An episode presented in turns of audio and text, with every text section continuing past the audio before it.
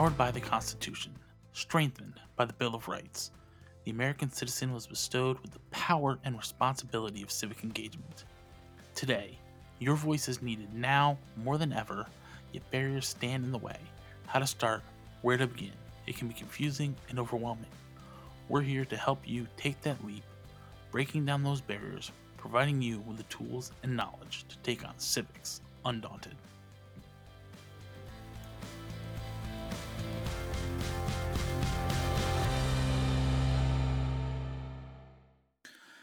Today, I'm excited to welcome Sarah Suggs to the show. Sarah is a third generation Arizonan whose extensive career has taken her to the East and West Coasts before returning to her native state in 2001.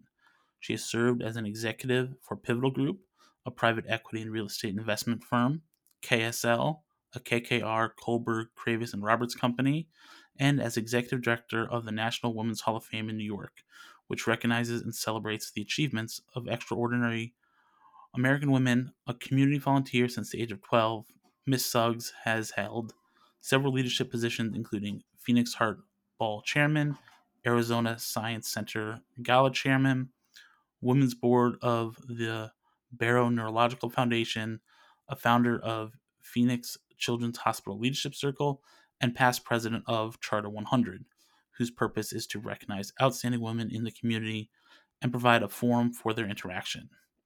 Honorary members include former Supreme Court Justice Sandra Day O'Connor and former Arizona governors Rose Mofford, Jane Dee Hull, and Janet Napolitano.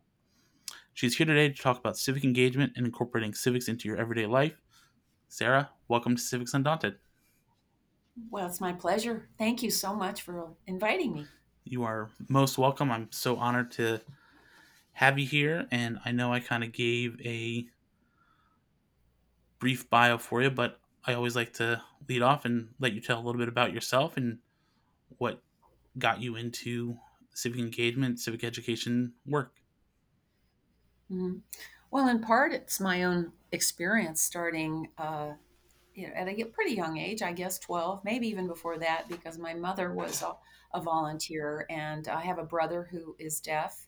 And so she became very involved in causes with children born deaf and uh, hard of hearing, and so she would drag me along, and I uh, to you know go door to door or what you know help out with uh, uh camp for uh, kids of uh, hard of hearing children in the summer, and it just it's just a bug, and I think you you know you either it speaks to you and you like it and it's fulfilling and purposeful and for me i really did find it to be that way as because it impacted me and my family and i went on to learn sign language and and I thank my mother for that. So she was my example. And uh, then I met you meet like-minded people. You know, whether it's for a particular cause or other causes. I think there's a a vibe, if you will, or a wavelength, or something that speaks to people who want to help out other other individuals or projects. I couldn't agree more, and I definitely have noticed that with my own work the past five, ten years is once you kind of connect with those people, it just kind of proliferates and snowballs into meeting other people, and then all of a sudden you're surrounded by a bunch of change makers. So it's really powerful. That's right. It is powerful. So our first question is always, what does civic engagement mean to you? Ah, well, I guess uh, it means participating in something that matters to you and your surroundings. And it doesn't mean you have to march down to city hall and and you know ask for lower taxes or what have you. It it just means looking around and observing. And when you observe an area that needs improvement needs help uh, calls for help um, find something that uh, appeals to you and speaks to you and there are so many areas of civic engagement um, that you can that need help and whether it's sports uh, whether it's music and culture or uh, science, uh, medicine, uh, schools, education. Uh, there's just there anything that interests you. Believe me, there's a volunteer opportunity to to get involved. Absolutely, and I, I love that framing. And one of the big things I try to talk about is just what you said: is it can be anything. It can be inside the typical framework of politics and government, or it can be helping out you know, hospitals, societies, something that you're passionate about that's super niche. So that's very powerful. I agree. When I got the confirmation for this interview, I popped onto the Civics for Life website and was greeted by such a great quote of it is the citizens of our nation who must preserve our system of government and we cannot forget that by Justice O'Connor. And I just love that that's the first thing that you kind of see as you enter the digital space. Could you tell me a little bit about the Civic for Life program and kind of how that type of foundational principle just proliferates through the program? That's a great question. Well, that's a beautiful quote from Justice O'Connor, and it is true. It is upon, it is we the people, the citizens, that have to preserve our system of government, and we can't rely on others to take care of that. And a lot of people think, oh, you know, that's politics. I don't want to get involved. I don't want to discuss politics. It's not for me, whatever. And yet, it's you know what if you go to the grocery store you pay taxes if you buy a car you know whatever it is if you stop at this if you wish there were a stoplight at a certain corner and there isn't one and you want one there's a way to help make that happen so it impacts us on a very granular personal level not just at the federal level uh, there's every level of government um, but beyond that civics for life and the genesis was uh, really the justice and if you look at our three pillars, what we call our pillars, they are civics education, civic engagement, and civil discourse. And all three of those things are embodied in Justice O'Connor herself. Through her life, she served in all three branches of government. She was a, in the Attorney General's office in the 1960s, Assistant Attorney General for Arizona. She was later in the uh, legislative branch as a senator in the Arizona legislature and became the first woman majority leader for any legislative body in the country, another first. And then she went on to serve in the judicial branch, as we all know. And I think it really helped her or gave her a sense of how those pieces work together necessarily, fundamentally, and importantly to help this machine, this that we call our democracy to help the citizens. And so when Civics for Life was uh, conceived, if you will, uh, we looked at our three pillars. And at the same time, we were looking at studies that show how little civics education is taught these days. Uh, there was the Annenberg um, Constitution Day survey last September 17 uh, that every year they conduct this survey. And his, in the recent years, it's been one, only one in three Americans could name a single branch of government. Well, last September, it, it fell to one in four. Only one in four adults could name a single branch of government. This is not a good trend. And it's frightening. If one in four, three out of four Americans cannot name a single branch of government, what does that tell us about it is the citizens of our nation that have to preserve our system of government, and we cannot forget that. So we have so we looked at the, what do we do about this knowledge gap, and even if you have civics, um, statistics show that in 13 years of school, uh, kindergarten through uh, 12, uh, most students, 85%, receive only one semester of civics in 13 years. This manifests in different ways. And for some people no longer in school, what do you do about them? And really, that's where we were looking at this knowledge gap. What if, what if you're already out of school? What, where do you go? We do a democracy summer camp for seventh and eighth graders. It's a week long camp, and we take a branch of government a day at a time and do some other things. We had parents come to us saying, Do you have this for adults? My child knows more than I do. And so we started doing some research and really started framing this with our board. Uh, we went into strategic planning.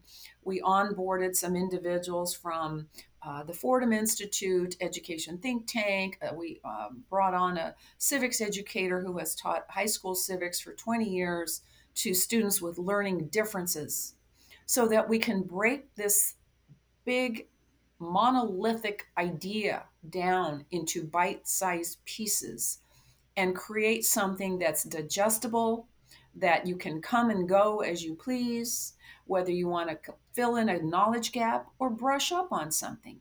You can come and go. We also have webcasts.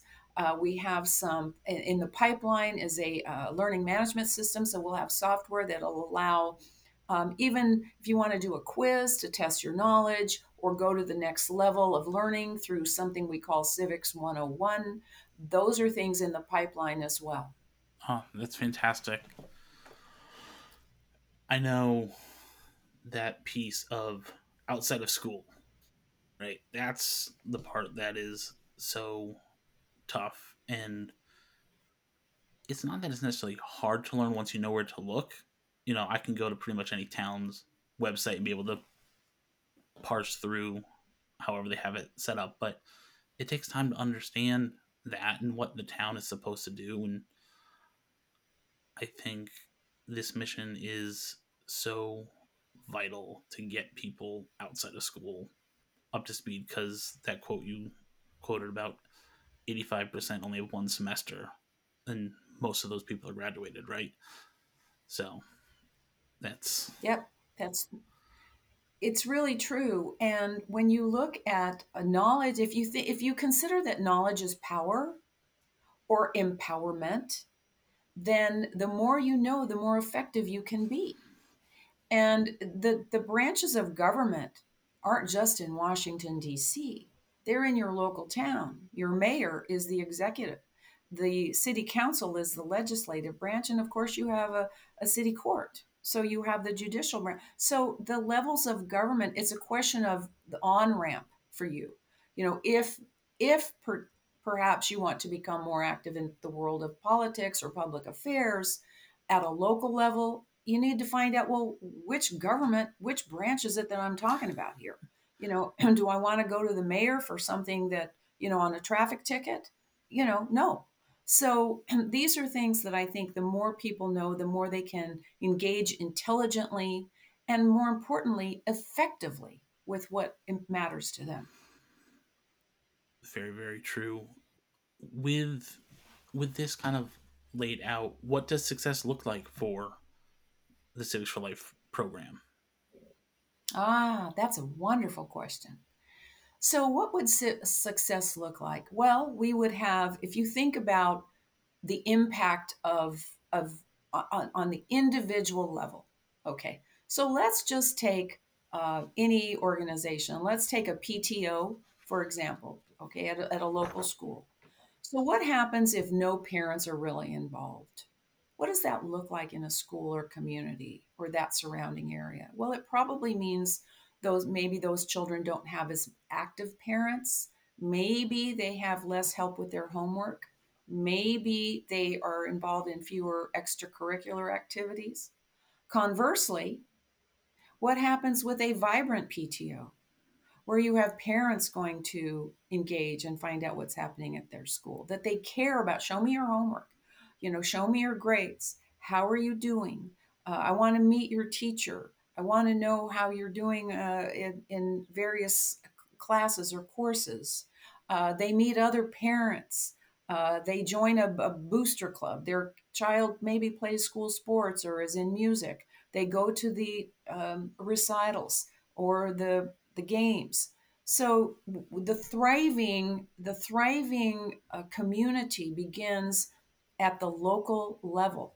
And when you think about the phrase all politics is local, so it goes with civic engagement and thriving communities. So if you have these pods that, and there's a hub, and let's say it's a school that's your hub, or whatever the case may be, it could be a, a church, it could be um, a, a, cause, a ha- Habitat for Humanity, trying to build a, better neighborhoods you know, whatever that is, the more people are involved, engaged, the more thriving it becomes. And there are some correlations that uh, suggest that uh, a higher voter registration and higher voter turnout is a safer, healthier community. And that seems to make some sort of logical sense. Uh, but there is some empirical data to suggest that. Um, and so when people become engaged and involved, they care about who's the mayor, they care about who's their school principal or their child's teacher. It manifests uh, on a positive level. It truly does. And I know in personal experience with my old hometown, we had, you know, financial stress, and it was one random person who lived in town who started like creating a blog and newsletter of these are the finances, this is how it breaks down, and making it like digestible for everybody. And then people started to realize, oh, this mayor's not really doing their job. We should look for mm-hmm. alternatives and because we want to fix our taxes. They're too high. And this is why. And like just having that knowledge out there. And you can't get much right. more local than a small town's financial statement.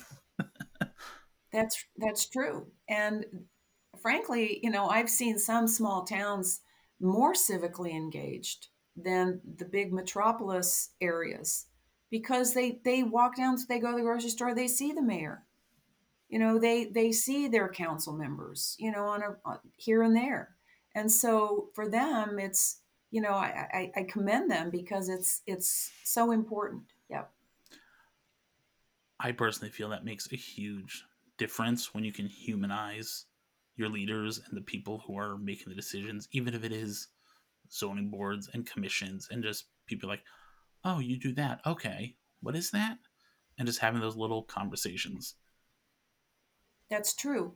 And you know, that's another example of civic engagement is is a commission.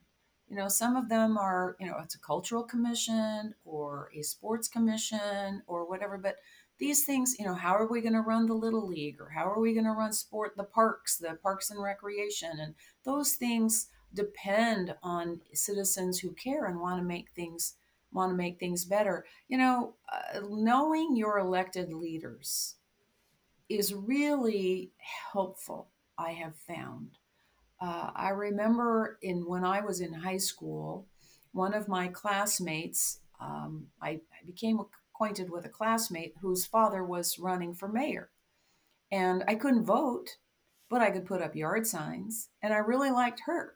And so, uh, one occasion, I had the opportunity to meet her dad, and I said, Okay, I'll help. And so we went around putting up yard signs and that was my first taste of of an elective of an elective campaign but it was really fun because you're with such enthusiastic volunteers and he went on to win uh, which was even more i guess um, gratifying but win or lose i worked on losing campaigns too when i was young and i, I think it's all meaningful and i will also tell you that um, i mentioned justice o'connor served in the legislative branch and she told me one time that um, she always aspired after she got out of law school. And of course, she graduated, you know, near the top of her class at Stanford Law. She couldn't get hired. No one would hire a woman in those days. So she volunteered to work uh, in the San Mateo City Attorney's Office and said, okay, I'll, I'll, work for free as long as I can practice law. And eventually they found something to pay her a stipend. But moving back to Arizona after her husband served uh, tour duty in uh, the military, she aspired to work in the Attorney General's office. And they also were not hiring women. Now, this is in the early 60s. So she heard that he was running for, re- the Attorney General was running for reelection. So she went to one of his campaign gatherings and approached him and said, uh, Do you need any volunteers? And he said, Yes, we sure do. And she said, Okay, well, I'd like to volunteer. Well, she became such a stellar volunteer, as you might imagine, and so effective that when he was reelected, she applied and she was hired. And so sometimes volunteerism can lead you down a career path that opens a door for you because you meet people that that you know are influential if you will mm-hmm.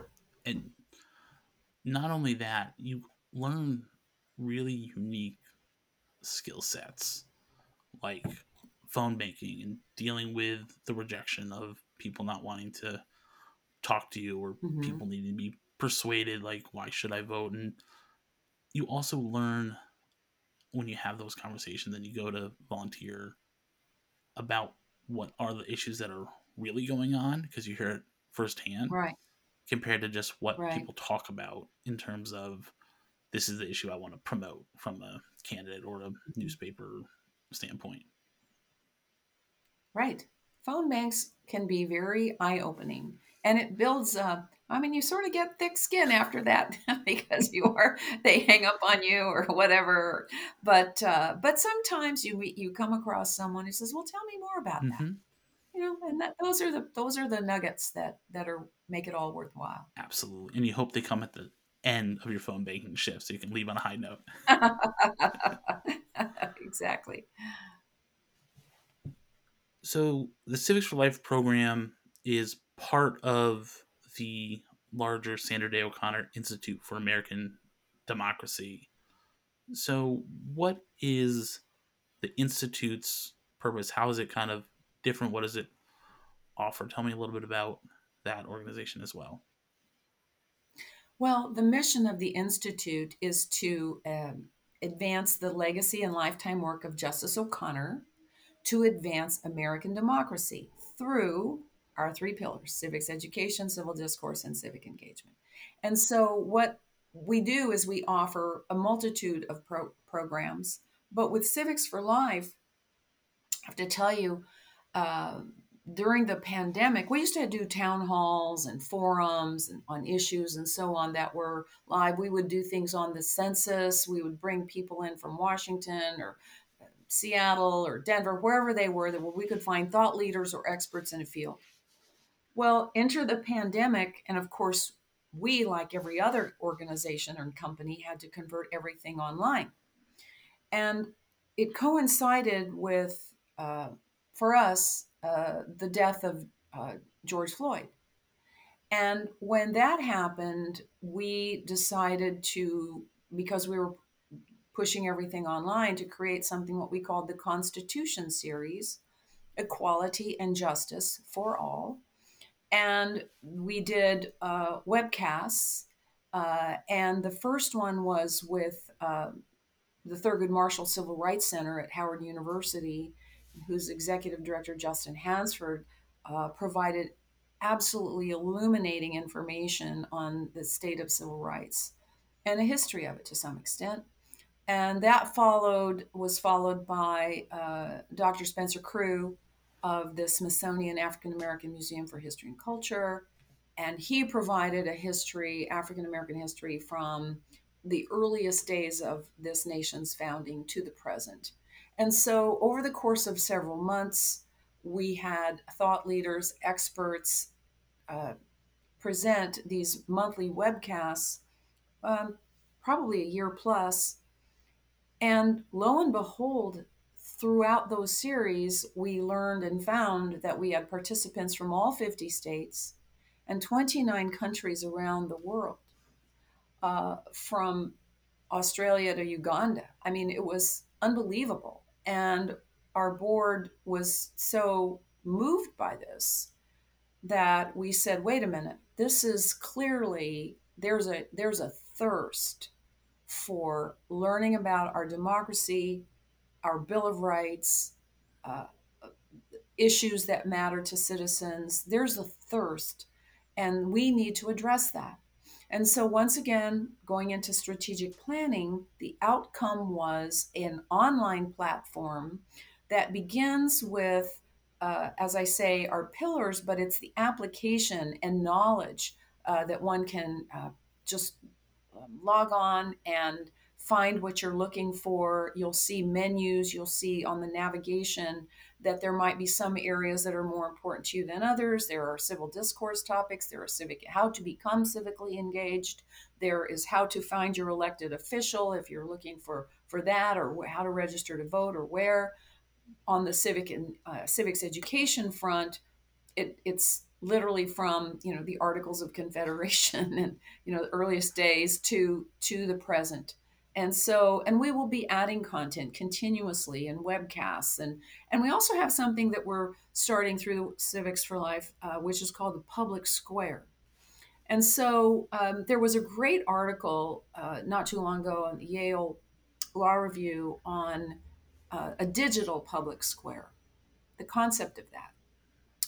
And we experienced that through the pandemic through this mechanism called Zoom.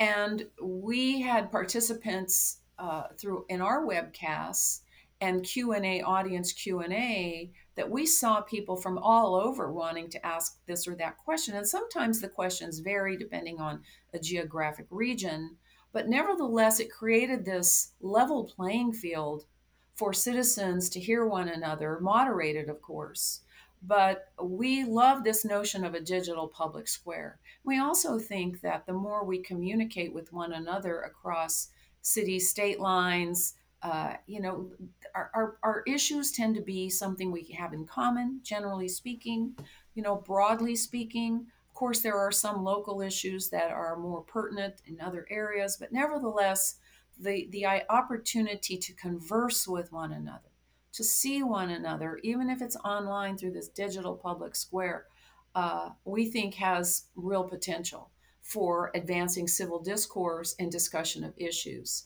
Um, and so, as we uh, we have people logging on and opting in, and so we're excited to about that as we build that database.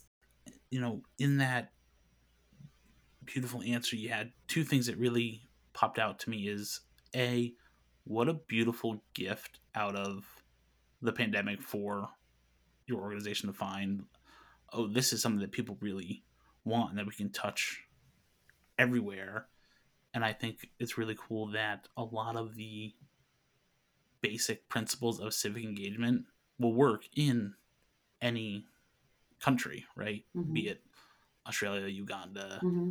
what have you it's a lot of the same maybe the ins and outs of city council and legislative branches are different, but in general, it's just getting involved and showing up, right? It's true. That is true.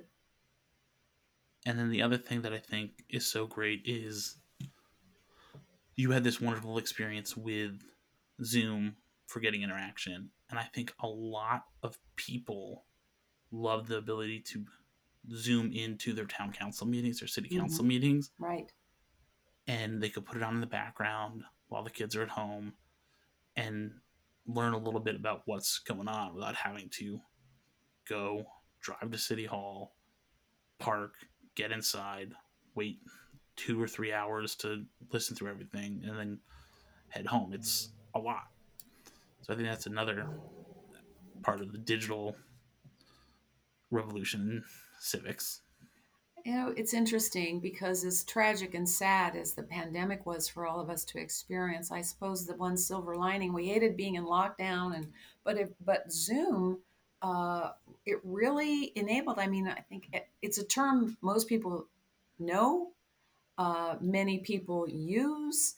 Uh, I know there's FaceTime uh, on and other platforms, but I think for engaging multiple people at one time that there is a silver lining there, and it, that you're right. It was, uh, I suppose, a gift in that regard. Mm-hmm.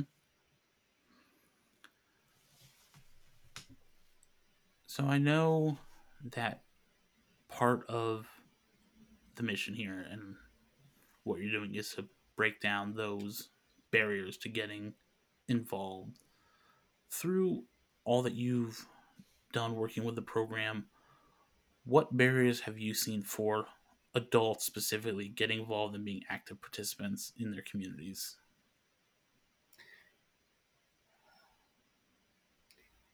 Barriers for adults uh, to become involved. Well, I'd say one barrier is certainly, you know, the lack of understanding, you know, what is civics? You know, it isn't something that is a subject in school necessarily and completely. It is something that is a tool. It is a tool that is a gift to each of us that we can apply in our lives. And when we talk about civics, the knowledge, uh, the personal involvement, personal responsibility, jury duty is civic engagement. And certainly voting is civic engagement but it doesn't stop there. And so I would say a barrier is probably lack a fundamental lack of knowledge of what how how do I apply civics in my everyday life. I also think one barrier is uh, the polarization we're seeing. uh, and the lack of civil dialogue and and civility with one another. The the uh, the things we see on the news today, I've never imagined uh, when I was growing up, uh, when I was in school. I, I can't imagine being a parent today of of a child in school and having to deal with the fears of a safe place for my child to become educated. Uh, this this underlying worry, uh, and so I would I would the in terms of the barriers of involvement, I would say it's whatever one chooses to have as I would call an excuse. Well, I'm too busy. Um, it doesn't. It's it, it doesn't really matter. Uh, I can't make a difference. Um, it's all you know politics.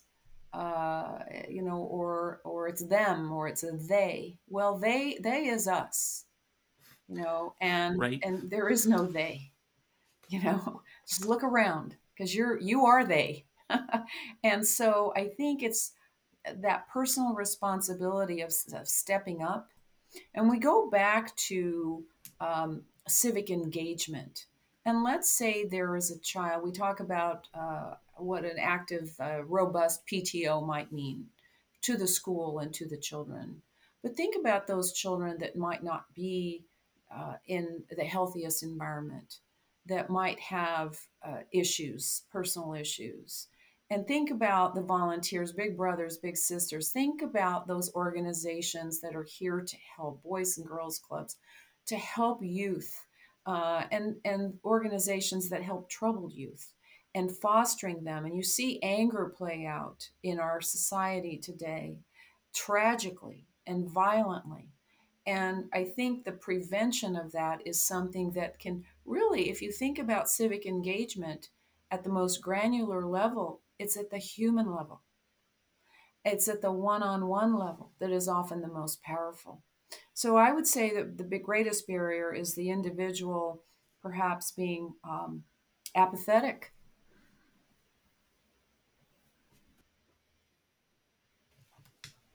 I can't agree more with pretty much everything you said. And I know you, you touched on one topic of being a parent and what kids are seeing in school and besides just the like safety of the building itself this proliferation of technology and tools and so many millions of websites now that have news or quote unquote news and knowing which is which and is all I think another aspect of that getting a good education and learning what you can and can't do later on. Right.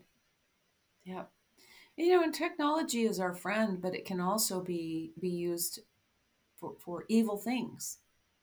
And we've seen that, and we see these individuals do things that are so heinous and so inhumane, and they live stream. And you mm-hmm. can't imagine what is going on in the mind of that individual to, to propel them, to get them to that point where they snap. And mm-hmm. again, I go back to our role as as citizens, as caring individuals, the humanity of things, and you know, just getting involved. It, there, so many areas need help, and uh, you just never know. But I think every, we can all make a difference and it's that, it, and Justice O'Connor has pointed out that it is often the individual that can make the greatest difference, one single person. Absolutely. We had a, a guest on last year that said, go find something that annoys you and fix it. That's a great. Like, no matter how big or small it is and you can make a difference. And I, you know, I quote this story all the time, but there is a woman I know whose one issue was the light bulbs in the street lamps. Mm. and she knew everything up, down, left, right about these light bulbs and the power they use and how their amperage affects like your sleep patterns Mm. and all this stuff Mm. and advocated to try to get the town to change light bulbs. And like that can be your thing. Like Yep. it makes a and difference. You'd maybe be it surprised. Did and maybe it does and people sleep better or what have you. But you know you're right. That's a great quote. Go find something that annoys you and fix it. And when you think about what motivates people you know anger can be channeled. You know it doesn't mean you have to just blow up and have a fit and be done. Channel your anger channel your frustration. Uh, but in a constructive way. It, it can be done. And probably there are if you're annoyed probably one or two or more others are annoyed by the same thing. And together you can uh, put together a rational approach to problem solving. Right. Uh, i like that.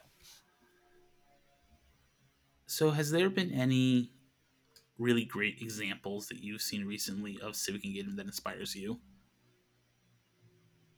Oh, sure. I mean, I I look across, you know, even the country. I mean, look, uh, I was watching a, program recently on President Jimmy Carter and his presidency, but more important, importantly, his post presidency. Uh, at least for me, I you know I'm old enough to remember his presidency, and um, but when he left office, the the what he did with Habitat for Humanity and bringing that to such a important uh, had a significant impact in our country coast to coast. This is this is what the power of the presidency but the power of one individual and just going to you know his home and and community and starting there and it catches on and so on and so on. And pretty soon you have people across america living in homes that never dreamed of having a roof over their head.